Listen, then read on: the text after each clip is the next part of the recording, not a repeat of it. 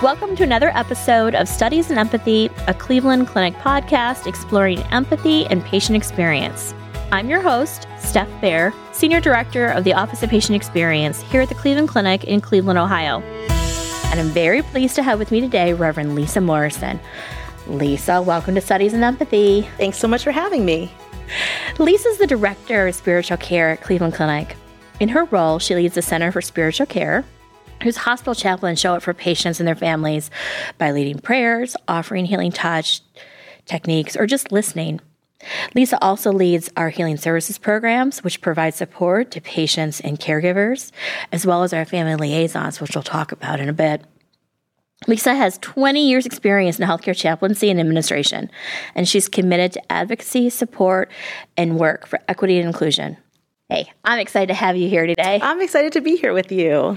Now, as we get going, I know that I had to get you here like fighting and pushing and screaming. And thank you, chaplain. Thank you, Reverend, for making the time. You are so welcome. I can't wait to talk about this with you. This will be fun. You've been in your role how long now? Just over a year. That's so awesome. Feels like it's been forever because you're so good at it. Let's start with telling a little bit about yourself, your background, and how you became, and I think it's actually the senior director of spiritual care. Yeah. So to get started, I wasn't raised in a particularly religious household, and yet still faith and spirituality became really important to me as I navigated some life challenges. I saw what a difference it made in my life. And then the first time I ever saw a chaplain show up was sadly when my grandfather died really unexpectedly. And this chaplain showed up in the emergency department, and although he couldn't change any outcomes for us, just his presence and being there was really impactful to me. I always knew that I wanted to do something that gave back to others, and it just seemed to be such a natural fit. Uh, how old were you when that happened? Oh, probably in my early 20s. Wow. Yeah. So then at that time, I um, decided to get an advanced degree in theology at Boston University, and then really just continued to fall in love with the idea of chaplaincy and wanting to be able to help. And so I enrolled in my first unit of clinical pastoral education, or CPE, and that is a professional training program that combines professional education with hands on experience in a multi faith clinical setting. So it really allows you the opportunity to learn how to work with all different types of people and in different settings. I completed four units of that. Um, clinically trained chaplains all have an advanced theology degree and four units of CPE. In fact, I did my residency um, here at the Cleveland Clinic way back in 2002. It looks a lot different now, but um, I did my residency here then. And after I finished that, I worked as um, a hospice chaplain and in hospital chaplaincy and as a coordinator of spiritual care. And then I got to come back to the Cleveland Clinic about six years ago, first as an on call chaplain at Fairview, and then the director of the department there. And then that led to my current position. Which we're so glad to have you in. Thank you. I'm so glad to be here in it. Uh, for those who might be listening and don't know exactly uh, what spiritual care is, how is it different or similar to religion? Yeah, I'm so glad that you asked.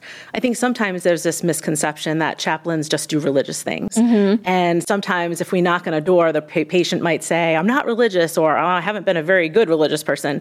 And that's not really what we're here for. Spiritual care certainly encompasses religious care. And so we might support a patient who gets their strength and support through a particular religion or through practices like um, Holy Communion or certain prayers, and we certainly can provide that for folks. But spirituality and spiritual care is bigger than that. It really is about assessing and supporting a patient in whatever it is that gives them a sense of strength, a sense of support, a sense of connection. I always say that spiritual care is first and foremost about having presence. It's about being able to be present and supporting the patient, allowing them to define what that looks like for them. Whatever it is that supports them and connects them, we want to be there for it, whether it's religious or not. That patient centricity is such a key differentiator. Absolutely. It's also, as I've learned from you and from your team, why uh, CPE and, and getting these trained chaplains in with their education units are so important because it helps maintain the patient's religion and the patient's needs Yep. Whether or not religious. That's exactly right. And it keeps our own stuff our own stuff so that we don't transfer yeah. it to the patient. We never want the agenda of the visit to become about us. It needs to stay central to what is important and supportive to that particular patient. Even patients who are religious, we can't ever assume that two, say, Catholic patients or Methodist patients or Hindu patients would want the same thing. So we really want to make sure that we have the training to understand how to maintain that patient centricity. I think that that neutrality is so important, mm-hmm. and it, it, really makes our patients the center as we need to do in patient experience. So it's such a natural fit to get to work with your team. Um, often, and I think historically, we we thought of spiritual care as chaplaincy. Mm-hmm. Um, in just the, the chaplain role. But I know that our team is broader than that. Actually, here there's a, a broad breadth that includes definitely our chaplains, but there's other services too. Can we talk more? And we kind of mentioned the introduction. We can talk more about what else is encompassed within your department. Absolutely, I'd love to. So certainly, staff chaplains who are trained to either support religiously or non-religiously, who can provide good sense of listening and empathy. Also, our chaplains serve with our healing services department, along with our holistic nurses who utilize a holistically based approach to support the mind, body, and spirit and emotional well being of our patients, family members, and also our caregivers. Mm-hmm. And that's really important here, too. Our healing services team really takes lead on supporting our caregivers through initiatives called Code Lavender. A Code Lavender is a different kind of code. Sometimes codes uh, give a sense of everyone goes running to the room and it's really stressful and there's a lot of anxiety. A Code Lavender, think about that light purple color. It's sort of like, let's just take a breath. Let's see what we can do to support this team that's in need. Maybe there's been a really difficult death of a long term patient, something unexpected, something's happened to a long term caregiver. We'll come in and do an assessment to see how we can best support that team. And it might be some group debriefing, some one on one support. We might loop in some other departments or even partake in some different types of rituals. Uh, one that's a team favorite seems to be uh, it's called a water bowl. So we have a beautiful crystal bowl, and caregivers can write down something maybe that's been on their heart or that they need to let go of, and they write it down on water dissolving paper. And we lead them in a process of being able to let that go into the water and have it dissolve. And it can be, you know, it's so simple, but it can be such an important ritual for them as they learn to process some really, really challenging and difficult things. And that caregiver, and I want you to keep going, but yeah, that caregiver yeah. component is so important in today's healthcare environment. Absolutely. Uh, we've been talking with some other guests recently about how the residue of the pandemic and we, we just kind of rush to the next fire and it's what's next. We've never really taken time to assess ourselves and to make sure that we're okay. We're putting on our own oxygen mask first. The code lavender and the modalities that you offer our caregivers are so key for burnout, for resilience. And we hear it in our engagement surveys too about how important it is and how they just want more of that support. So I, I, would encourage anyone who's listening, not part of the Cleveland Clinic family, if they have questions on how to introduce this to their own environment, that we certainly would love to help you connect with them because it's key to all of healthcare. We, we need more and more healthcare workers, not it less. absolutely is. It absolutely is. The stress level for caregivers has been higher than ever. And post pandemic, we're at a point now where you know, when you're running from fire to fire, you don't even realize that you haven't had a chance to catch up. But now we're at a point where it's like, ooh, it sort of have, has all caught up with us and more. And it feels overwhelming. And so finding ways to debrief with your team, just like practice that pause and take a breath mm. together can be really helpful. Our caregivers are incredible human beings, and uh, we need to do the best we can to help care and support them. Some other members of our team that I want to highlight are our family liaisons. You talked about them in our introduction, and they are a team of folks who really help to preserve the dignity of the patient even after a patient dies, right? And so when that happens, uh, family members can feel really lost. They don't know what to do next. Family liaisons come alongside to help make sure that the steps are maintained to to go ahead and continue to best give dignity to that person who has lived and whatever needs to happen as they make those next steps. That can be particularly challenging if there's an international patient, if we're having trouble locating family, and for family members to know that we don't just drop them or leave them if if their loved one does die that we're still there to come alongside them really makes a huge difference. And i'm so grateful for our family liaisons. And then i also don't want to forget to mention our first of all our education department. We have a robust education department of um, certified educators who train chaplain interns and chaplain residents, and even students who are training to become educators. And that's really special. And we have this great team that continues to further the mission of education with the Cleveland Clinic. And then also our administrative coordinators. They are our glue. They do so much for us. And so often, Steph, they are the first face and first voice that a grieving family member or an afraid patient might come across. And just to have their sense of care and empathy makes such a difference. I lead the best team in this entire place, and I'm so grateful. And I take credit for this team, even though you're the leader. I like to claim this is my, my wide family because you guys are so special and the work you do matters so much. And thank you for thinking of all the components of the team when I asked about that. Yeah. Because you're right, there, there's so much there that we need to celebrate and recognize. There was something you also said that I, I just want to make sure that we we touch upon because it, it just it hit me that it's a really beautiful practice that your team has and that has bubbled up throughout our organization now. But you said often that we haven't taken a pause for ourselves uh, since everything's been going on and that we, we just need to pause. One of the techniques that I learned from spiritual care and has now been adopted all the way to our executive level in our daily huddles is a pause. Yes. Can you talk to us about what, what that pause is? Absolutely. So, a pause can happen at the time of death at a bedside where um, after a patient has died, the caregivers who are still around the bedside and any family who are present gather, and the chaplain or any of the caregivers can just take a moment to say, let us pause for a moment. And it really is simply a moment. And in that time, we give thanks for that person's life. We give thanks for the caregivers and the work they have done. And we bring to mind those who have loved that patient. And again, Steph, this takes probably less than a minute, but it is so meaningful and so impactful for the caregivers as well as any family who happen to be there to, to just take a moment to acknowledge that something really important has happened and to give thanks for that life is deeply meaningful for everyone. It's so important. I've been present at the pause of the bedside with the family and our caregivers.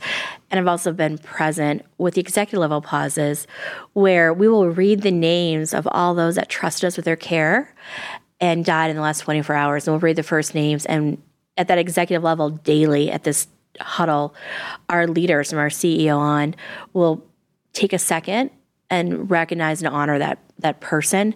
And again, like you said, it, it, doesn't take more than a few seconds, but it does ground you so importantly to the work we do and, and why we do it.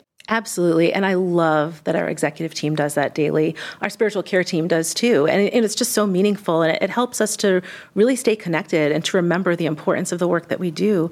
It's not just about seeing like big numbers of patients, it's about caring for each individual person and recognizing and validating that, that human connection that we have had with them and there's empathy, right? This is the studies yes, empathy. Yes. Uh, so you know, I'm I'm very interested in, in the power of empathy, and it's what you guys do every day. Um, what are some ways also that our, our hospital chaplains show empathy. Can you give me an example of a, time when empathy played a crucial role in impacting a patient or a caregiver? Yeah. I love stories. Absolutely. I've got stories for days. Um, you know, I think of the Nike slogan from a while back, or maybe even now, the don't just sit there, do something. And in spiritual care, it's actually the opposite. It's about don't just do something, sit there. Ooh. Right. And so, like, when I think about empathy, I think about what it means to show up and sit down and just to be able to listen deeply. Like that is empathy in spiritual care. It's about being able to be present with the one that we're listening to. In chaplaincy, we talk a lot about holding space, and holding space is about letting something simply be. So that if I come alongside of you and you're having a rough day, I'll let you share. I'll thank you for sharing. I'll support you in that. But I don't again, I don't make it about me. I don't try to fix it for you. I don't tell you, Steph, there'll be worse days, or Steph, come on, someone's going through something worse than you. That's not empathy, right? I'm willing to be with you in the midst of the messiness of life. That I don't need to feel like I have to put a bow on it or try to change it. I, I hold space with you. And I think that's, um, that has a lot to do with empathy. I think about one of um, the visits I've had with a, a patient. She was a young mom and she was not religious. And she invited me into her room toward the end of her life. And she said, You know, I'm not religious, but I just don't know what to make of what's happening. I have two young toddlers at home, and I don't know how to say goodbye.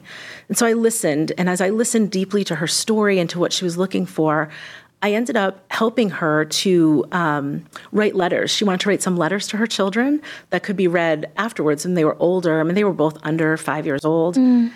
And then as she kept talking, she said something about um, her voice. Like it was sad to her that they would never hear her voice. And so, in the midst of that time, in joining alongside of her, I realized how powerful it could be if we could record that. And so, we got her one of those Build a Bears, you know, that you can do. And there's a little voice recording. And she was able to record messages to her children that they were able to keep after she died. And I just remember how powerful that visit was for me as well as for her, but also the sense of peace that it brought her. You know, I think sometimes people think that empathy is about being nice. It's not just about being nice, you know, it's about being willing to recognize that each person we meet is probably going through a lot. And we often don't know what it is that they're going through. But if we can trust that and really value them as a, a, unique human being and be willing to share in their journey, I think we can actually relieve suffering in that. And so it's really important. And you know, Steph, the stories don't have to be so dramatic as writing letters and doing Build a Bear voices. I was thinking about um, the other day, there's a Panera just outside my office, which is very convenient. And I went to get a cup of coffee, and this woman in front of me sighed really deeply.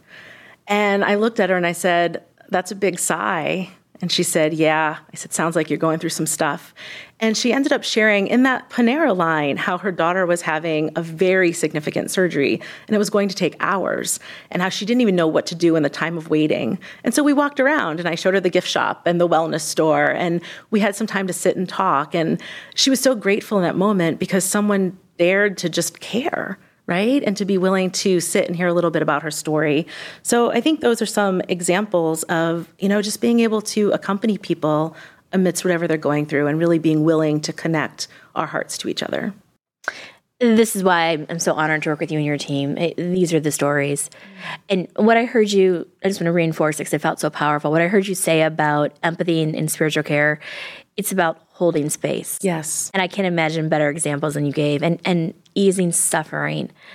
And if big and small ways, and, and I love that that coffee example as well as the big ways. Um, not everyone can do that. It takes special people. But I, I think we all can show up in our own way Absolutely. to ease suffering and Absolutely. to show up for each other in space. So thanks for inspiring there. Thanks for letting me tell the stories. One of the things that I'm, I'm, very proud of you for is that you identify as having a strong commitment, and it's not just an identity, it's action uh, to equity and inclusion. Can you talk about what that looks like with spiritual care? Yeah, absolutely. You know, I think that we're we're better together. We're the best teams we are when we really support each other and uh, really support the fair ways and the full participation of all people.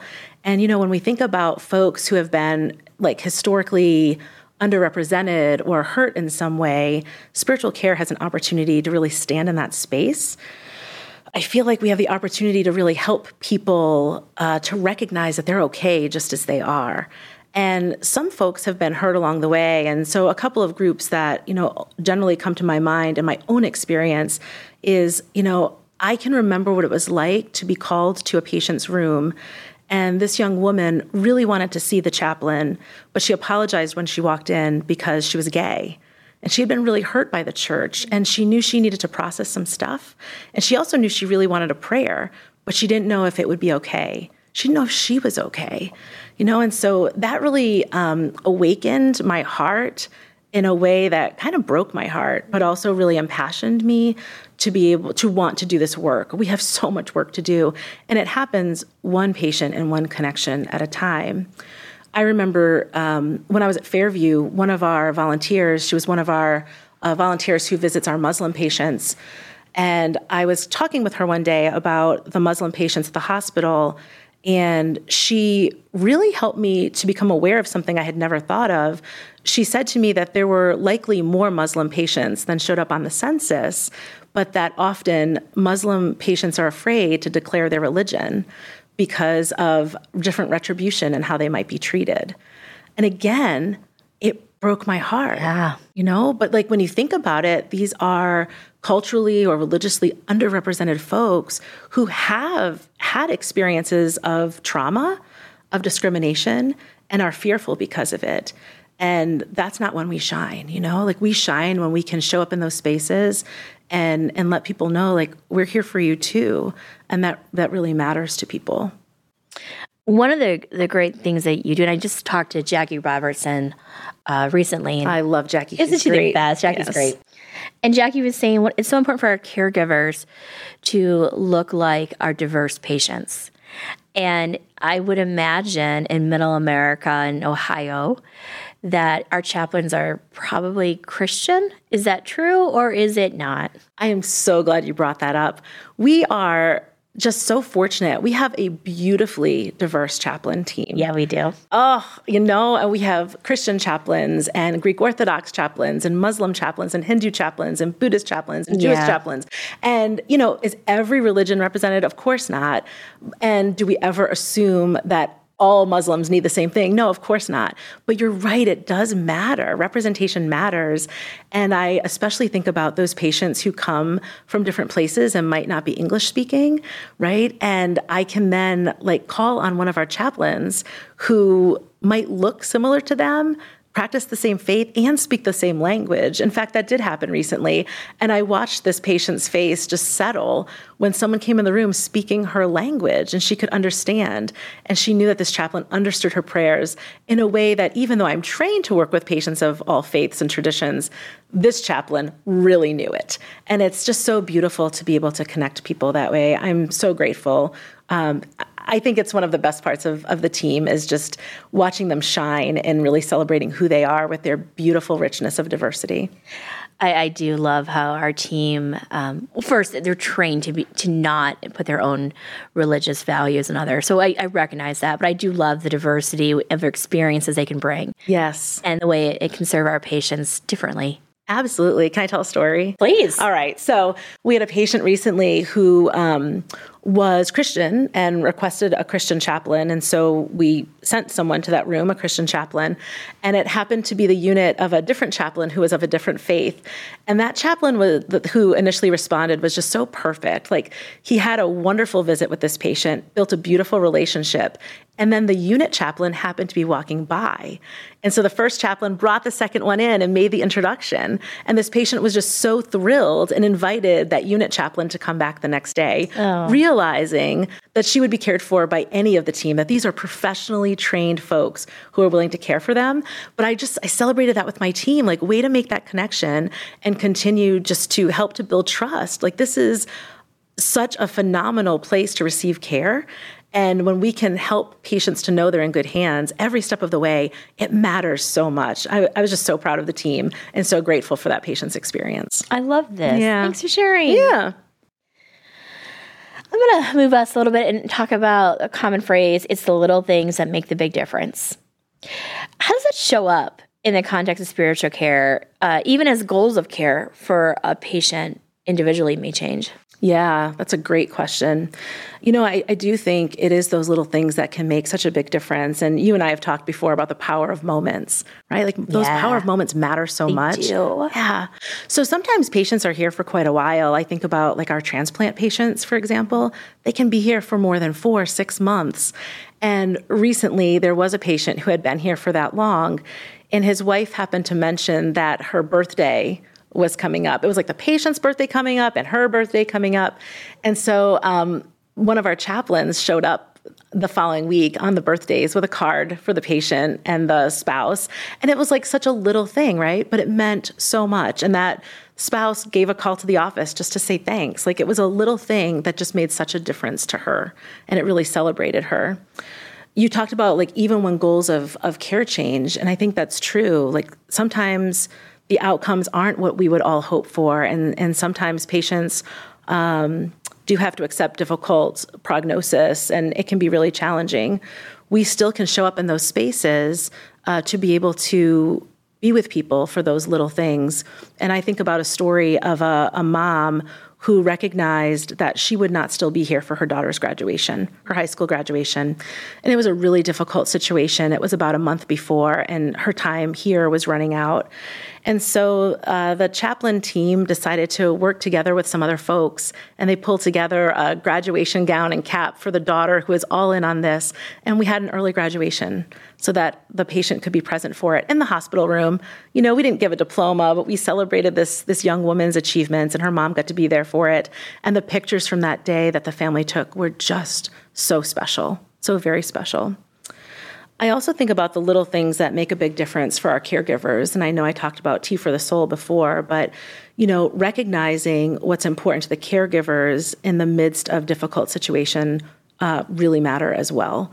And being able to give honor to that, celebrate that, mourn with those situations. I don't know that there really are little things, right? I mean, those littlest things just make such a big difference. Well said. Hey, spiritual care is hard. Your team practices and supports in some really difficult moments, and you show up again and again. I want to talk about how you show up for yourself. What can we as individuals do to show empathy towards ourselves and each other around us? Do you have any daily habits or rituals that you can share with us? Yeah, thanks for asking. So, the first thing that I do every day when I walk into my office is I light a candle. Don't worry, it's battery powered. It is not a, a, real flame. Joint Commission will be glad right. to hear that. Quality and safety, friends. So, yes, I turn on my battery operated candle and I take a moment simply to pause for gratitude for the day and to recognize that in this space, really important things are happening and really beautiful people are in our care. And that moment, it, it makes me smile every day. I have it next to a little jar of water and some really beautiful rocks and a plant, just to kind of symbolize nature. Um, as you talked about the, the daily huddles where you recognize names, that is also an important part. Every morning at 8 o'clock, our team gathers for huddle and we have an opportunity to name those names. We also process a lot as a team, right? We share the, the joys of our visits. We process with each other when we've had a difficult visit we offer each other space or presence during those more difficult times. Um, I think those those simple things really really matter. I know um, when I was doing more patient care, I had a ritual whenever I would walk into a room. We wash our hands or we foam in. And that was my opportunity to give thanks for the opportunity to be with that patient. And then when I would wash my hands or foam out at the end, that was my opportunity to give thanks for what the visit had been and then, most importantly for me, to recognize that that patient is held in a bigger love than I can ever provide. And it was my CP educator 24 years ago or so that taught me that I needed to find a ritual because burnout is so high. And I adopted it really early on, and it's just made such a difference for me, you know, to recognize that it's not all about me. I'm part of a great team here of spiritual care providers, interdisciplinary team. I'm part of that team. It doesn't all rest on me. And so I would really encourage folks listening to remember that you're not alone. You know, you're part of this fabulous team. Lean on your team, find people to talk to because I think it makes a huge difference. Steph, I also think that it's really important that we recognize that we live in this culture that sometimes tells us like we need to do more we're not enough we need to figure more out quicker and it can be so overwhelming. And sometimes I think we just need, again, to pause and to like give ourselves a little bit of a break to recognize that we are okay, that we're enough. And it, it can seem a little countercultural, but I think the practice of self compassion, which is a little bit different than self care, I think self compassion is actually really hard work when we're trained to, to be so hard on ourselves. But I, I think it's so key to this work that we do. And I didn't check this out with you ahead of time, but I wondered if we could do a brief self compassion exercise that our readers could, our, our listeners, our listeners could follow along with and also embrace for themselves if that would be appropriate. Well, I'm a little nervous, but I'm also very excited. let's end me, on that. Well, All right. Do I? But let's do it. All right. So I'll invite you and anyone else listening to just take a moment and allow yourself to exhale fully. I'll invite you, if it's comfortable for you, to close your eyes, to feel your feet grounded on the floor, and to take a moment to just place your hands over your heart.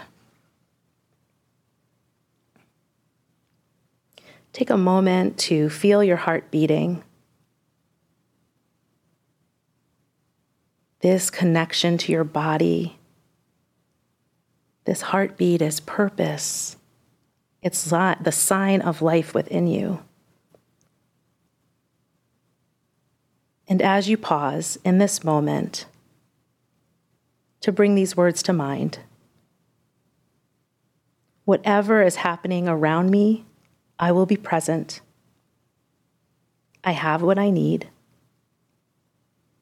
I let go of that which I can't control or that which is holding me back or not serving me. I receive that I am enough,